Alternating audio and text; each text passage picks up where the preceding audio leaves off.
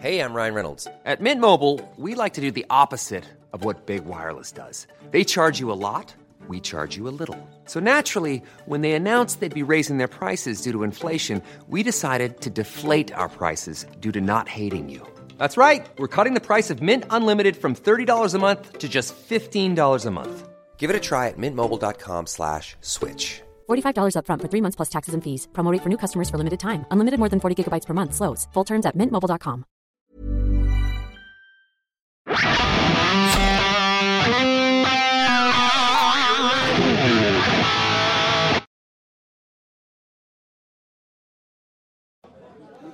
Grüezi miteinander. Ich begrüße Sie ganz herzlich zu einer weiteren Ausgabe von Weltwoche Daily Spezial Hubis Bundeshaus. Heute aus Bern, Abstimmungssonntag. Hubi, was ist dein Fazit vom heutigen Tag? Was ist gelaufen? Was ist gut gelaufen? Was ist vor allem auch schlecht gelaufen? Ja, wenn wir gerade beim Schlechten anfangen das ist einfach die Bürgerlichen, haben einfach nicht überzeugt. Ich glaube, die haben so das verkennt, wie die Lebensrealität von vielen Menschen in dem Land ist. Und die haben da eine Kampagne geführt, wo man, also ich habe so etwas noch nie erlebt. Die haben das ich glaube, die haben mehr als 3,5 Millionen in die Kampagne investiert. Das ist ja wirklich überall etwas gesehen. Und jetzt, jetzt haben sie so eine Niederlage eingefahren. Also AHV, 13. AHV? 13. AHV natürlich für die Sandra ist ja weniger, ist ein bisschen mehr im Hintergrund gesehen und so. Aber da natürlich ist eine rechte Niederlage für, für das, was sie da drin gesteckt haben. Und da müssen sich ein paar sagen, da müssen mit der Partei, die da wahrscheinlich gar nichts gemacht haben und, und äh, die FDP da so, so ein bisschen lala und so. Da müssen sie wahrscheinlich schon noch schauen. Die einzige, wo, ich, wo mir da aufgefallen sind, die da Kampagne gemacht haben, ist die SVP. Was ist vielleicht das Gute vom heutigen Tag, wenn wir jetzt erst mit dem Schlechten angefangen haben? ja, normalerweise fahren wir ja gut an. Ja, das Gute ist jetzt in dem Sinne, haben die jetzt da ein Zeichen gesetzt. Und das ist für mich wichtig und das habe ich schon ein paar Mal hier gesagt, dass sie sagen, hey, so geht es nicht weiter. Prioritäten setzen. Und dann kommt zuerst das Volk, wenn sie für alles Geld haben. Jetzt, meine, jetzt schießen wir wieder 1,2 Milliarden in eine Kulturbotschaft für irgendwelche Künstler, die kein Talent. Und das bin ich irgendwie so schön. Und auch die 4 Milliarden, die liegen viele für die Flüchtlinge oder für Asyl, die liegen viel auf, der, auf dem Buch. Es ist einfach schwierig, jetzt zu sagen, man kann das nicht finanzieren. Und wenn ich denke, dass innerhalb von 15 Jahren die, die, die Flüchtlinge, äh, die Asylausgaben von 1,3 Milliarden auf über 4 Milliarden gestiegen sind, ohne dass das irgendwas wäre, mal unsere SVP kritisiert hätte, muss man sagen, also die haben schon die 5 Milliarden für die AV 13. AV-Rente. Wie soll man das finanzieren? Ich habe es Pierre-Yves Meyer auch gefragt, aber hast du eine Ahnung, ob das stimmt, was er sagt, wie da aktuell geschnurrt wird? Kann man das überhaupt finanzieren, den Ausbau von der AHV? Ja, also finanzieren kann man es ja, man muss Prioritäten setzen. Für was wollen wir das Geld ausgeben? Weil wir 4 Milliarden ausgeben für das Ausland bei der Entwicklungshilfe. Aber wir müssen, das werden wir natürlich nicht machen. Die Frage ist ja, in, in erster Linie geht es ja darum, das Parlament muss jetzt die Umsetzung bringen und die Linken müssen einen Vorschlag bringen, wie sie das umsetzt. Und so, wenn ich das sehe, wollen die wahrscheinlich da halb-halb machen, äh, teilweise über die Mehrwertsteuer zu finanzieren, ein Teil über Lohnbeiträge. Mit den Lohnbeiträgen wird schwieriger, weil da gibt es wieder, wahrscheinlich wieder ein Referendum. Aber ich denke mir, was wichtig ist, nach dem Resultat ist, und das hat auch der Wehrmütter gesagt, dass man das möglichst jetzt das Parlament an die Hand nimmt und nicht einfach verwässert, wie sie das gemacht haben, wie mit, mit der äh, Masseneinwanderungsinitiative, die sie einfach nicht umgesetzt haben. Hier gibt es ein Datum, das ist 2026, bis dem müssen die umgesetzt sein. Und jetzt müssen die da dran gehen und da etwas machen und eine, gescheite Finanzierung machen. Und wenn möglich, soll es halt weniger für Asyl ausgeben und einfach mehr für die eigenen Leute. Du hast vorhin die Bürgerlichen kritisiert, die einen, wo einen schlechten bis gar keinen Wahlkampf gemacht haben. Was, was ist der ganz große Fehler, der auf bürgerlicher Seite passiert ist und wer ist vielleicht verantwortlich? Ja, also ich mache mal äh, sicher nicht die SVP, sondern die FDP und die Mitte, die da meines Erachtens wenig gemacht haben. Und nachher frage ich mich dann letztendlich, ob das in den Overkills ist, was die da gemacht haben mit der Kampagne. Die haben ja überall sind die präsent gewesen, dass der AV kaputt geht und so. Und das haben die Leute, äh, die Leute sind da richtig schockiert von dem. Ich meine, das sieht man ja schon, wenn die, die Bundeshändler wollen Altbundesrat bringen. Und was ist passiert? Die, haben sich, äh, die sind zusammengesteucht worden von der Öffentlichkeit und als Profiteure dargestellt worden. Das zeigt, dass da etwas läuft in dem Volk, dass da einfach nicht mehr zufrieden sind. Und von daher, äh, vielleicht wäre weniger besser gewesen, aber ich, ich weiß es nicht. Aber auf jeden Fall haben sie das Maximum gemacht. Und viele, wie mir, ich bin fast erschlagen worden von der Propaganda Da habe ich gedacht, boah, wahrscheinlich ist das ein Overkill. Was bedeutet die Abstimmung für die Schweiz? In gewissen Foren oder in gewissen Zeitungen habe ich schon von einer Zeitenwende gelesen. Was ist dein Kommentar? Wie historisch ist der heutige Tag? Was bedeutet die Annahme von dieser 13. AV-Rente für die Schweiz? Also in erster Linie historisch ist ganz sicher, seit Jahrzehnten ist das der Linken mehr gelungen, ein, ein Volksbegehren durchzubringen, wo der Sozialstaat ausbaut und so. Von daher ist es historisch. Zeitenwende. Also das hat der Hermann hat das in einem Interview heute in der Sonntagszeitung so gebracht, so ein bisschen. Ich weiß nicht, eine Zeitenwende würde ja bedeuten, dass die nächste Abstimmung im Juni für die Prämieninitiative von der Linken, wo es darum geht, der Prämie darf nicht höher als 10% von mich kommen sein. Deckelung, ja. ja dass, dass die euch angenommen werden und dass man die zwei Säulen Revision, dass die sehen. Und das glaube ich einfach nicht, dass das so passiert. Ich glaube, dass hier das da schon etwas bewirkt hat, aber erstens in dem Sinn, an, ich sehe das mehr als Protest an die Bundesrat, an das Parlament, vor allem die Bürgerlichen, für alle Politiker, die es in den letzten Jahren gemacht haben, die weniger hier für das Land war, sondern für das Ausland. Das ist die Wahrnehmung. Und dass keine Zeitenwende ist, zeigt mir ja euch, in verschiedenen Kantonen hat man ja gewählt und hat die SVP dazu gelegt, wo ja gegen die AV-Initiative 13. AV-Rente war.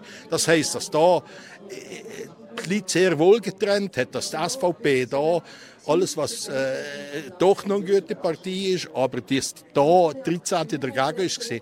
Also wenn die Zeitenwende wäre gesehen, wie die das behaupten, dann müssen ja die Linken hinten überall in diesen drei Ab äh, Wahlen gemacht, gewonnen haben. Das haben sie ja genau nicht.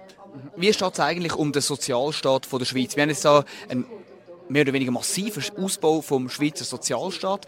In den letzten paar Jahren haben wir so eine gewisse Tendenz gesehen. Da ist ein Vaterschaftsurlaub ist irgendwann mal angenommen worden. Dann hast du gesagt, oder? der Ausbau vom Asylwesen, Milliarden, die man verpulvert. Man merkt so ein bisschen, der Sozialstaat von der Schweiz wird immer wie fetter, immer wie aufblähter. Ist das noch die Schweiz, wie sie aus deiner Sicht sollte sein? Oder sind wir schon auf dem Weg in eine, in eine Art von einem deutschen Sozialstaat? Wie siehst du das? Wir sind voll auf dem Weg. Ich meine, in dem Moment, in, dass wir immer mehr Leute in This podcast is brought to you by eHarmony, the dating app to find someone you can be yourself with. Why doesn't eHarmony allow copy and paste in first messages? Because you are unique, and your conversations should reflect that. eHarmony wants you to find someone who will get you. How are you going to know who gets you? If people send you the same generic conversation starters, they message everyone else. Conversations that actually help you get to know each other. Imagine that. Get who gets you on eHarmony. Sign up today. Life is full of awesome what ifs, and some not so much, like unexpected medical costs. That's why United Healthcare provides Health Protector Guard fixed indemnity insurance plans to supplement your primary plan and help manage out of pocket costs. Learn more at uh1.com. ist der Contrat social, also der Gesellschaftsvertrag, der wird, der wird brüchig, der geht auseinander, es gibt keine Solidarität mehr und so. Da ist jeder für sich und Gott gegen alle.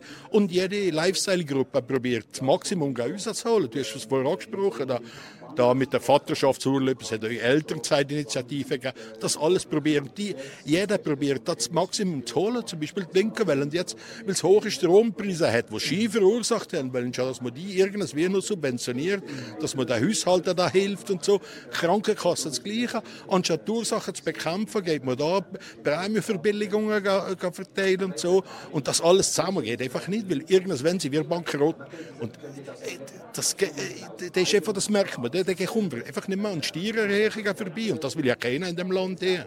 Wenn du sagst, eben, dass du, du, das ist fast schon das Worst-Case-Szenario, das du da zeichnest, irgendwann sind wir bankrott. Was kannst du mir vielleicht als ein fast schon Vertreter von der eher jüngeren Generation, oder? Was kannst du mir auf den Weg geben? Wieso ist vielleicht doch nicht alles verloren? Wieso kann auch ich vielleicht irgendwann noch eine Rente beziehen, wenn ich dann mal pensioniert bin mit 65, 67 oder 69 oder weiß ich nicht was? Wieso ist die Schweiz nicht verloren? Wieso können auch künftige Generationen ein, ja, ein, ein würdevolles Leben im Alter geniessen? Also wenn ich dieses Alter habe, kannst du mir gesagt, ich bekomme keinen Anfang mehr und ich bin jetzt im Anfangsalter, bekomme einen und ab der 20 sagst du, es werden geholfen, noch die 13. dazu. Also der Anfang ist ziemlich stabil. Aber es könnte vielleicht plötzlich einmal die Tendenz aufkommen, dass die Linken da Druck machen und probieren, eine große Volkspension zu machen. Das ist schon immer der Plan hinter sich dran gewesen. Zweite Säule und die erste Säule zusammenlegen und dann eine große Pension, eine Volkspension zu machen. Das ist in den 70er Jahren, 60er von der Linken gemacht. Äh, probiert, das nicht funktioniert.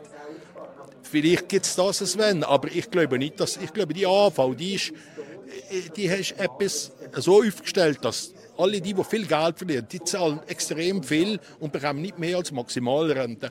Und von daher ist die nicht so schlecht finanziert und nicht so schlecht abgestützt.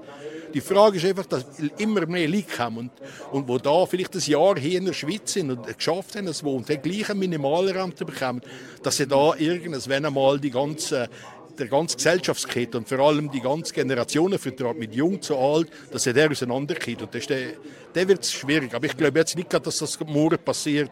Ich glaube, dass die AV vielen Leuten in diesem Land extrem wichtig ist. Äh, auch wenn es nur Maximalrente von 2450 ist, das ist irgendwie ein Symbol von, von, von Zusammenhalt der Gesellschaft. Wer ist aus deiner Sicht der ganz große Gewinner von dem, von dem Tag? Wir haben mit dem Pierre-Yves Meyer geredet, mit dem grünen Chef, oder mit dem abtretenden grünen Chef Balthasar Glättli, mit dem Cedric Wermuth. Alle so ein bisschen auf der Gewinnerseite. Ist einer von denen für dich der ganz große Gewinner vom heutigen Tag? Haben wir vielleicht einen nicht verwünscht? Wer ist für dich der Sieger?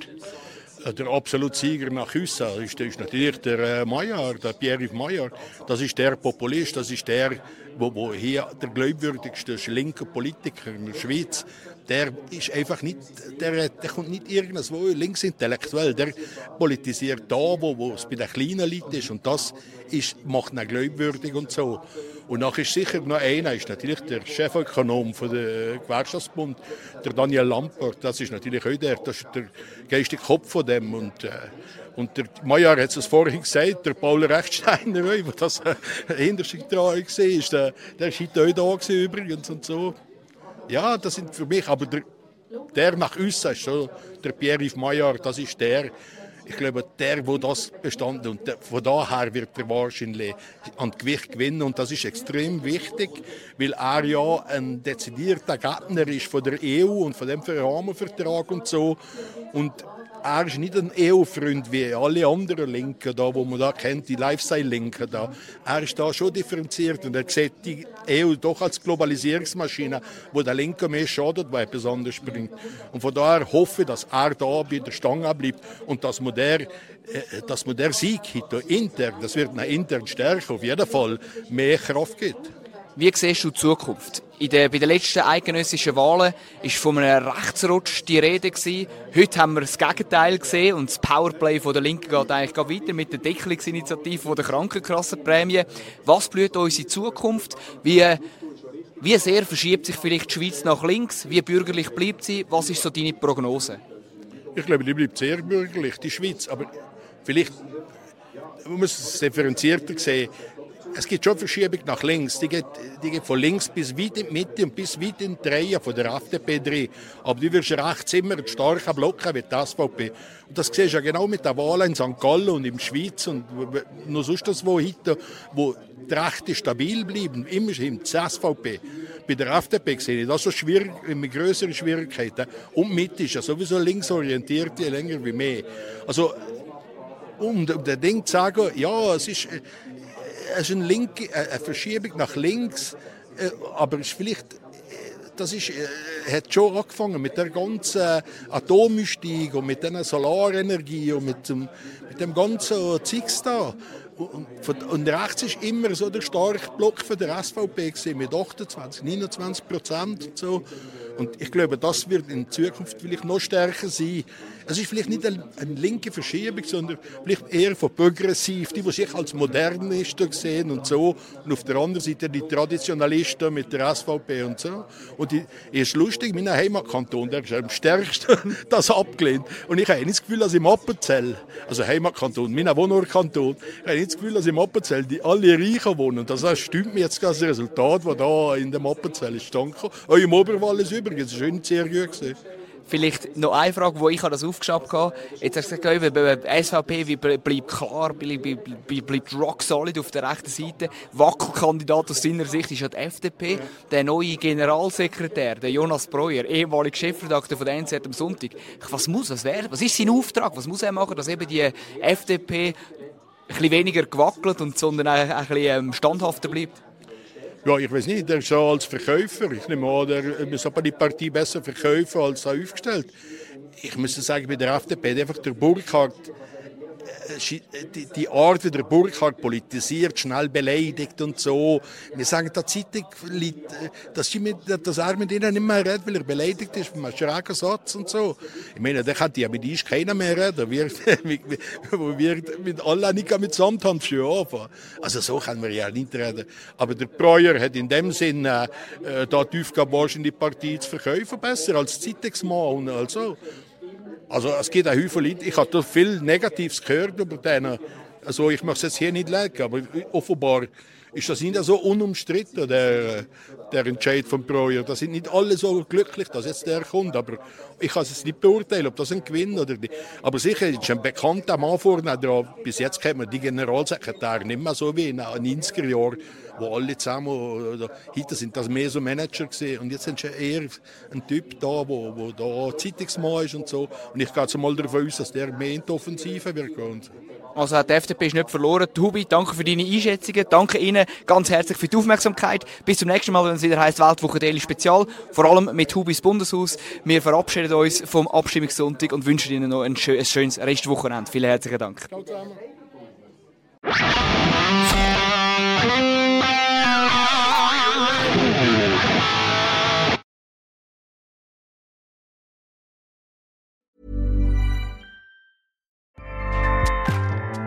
ACAST powers the world's best podcasts.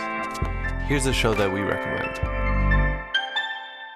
The Real Housewives is a guilty pleasure for most, but if you're looking to not feel guilty about that pleasure, tune in to Everything Iconic with me, Danny Pellegrino, where I break down all the messy moments and behind the scenes antics of Bravo's popular franchise. And on Everything Iconic, I also interview celebrity guests like Kelly Ripa, Kiki Palmer, Drew Barrymore, Cameron Diaz, and more about their guilty pleasures, their past work, and so much more.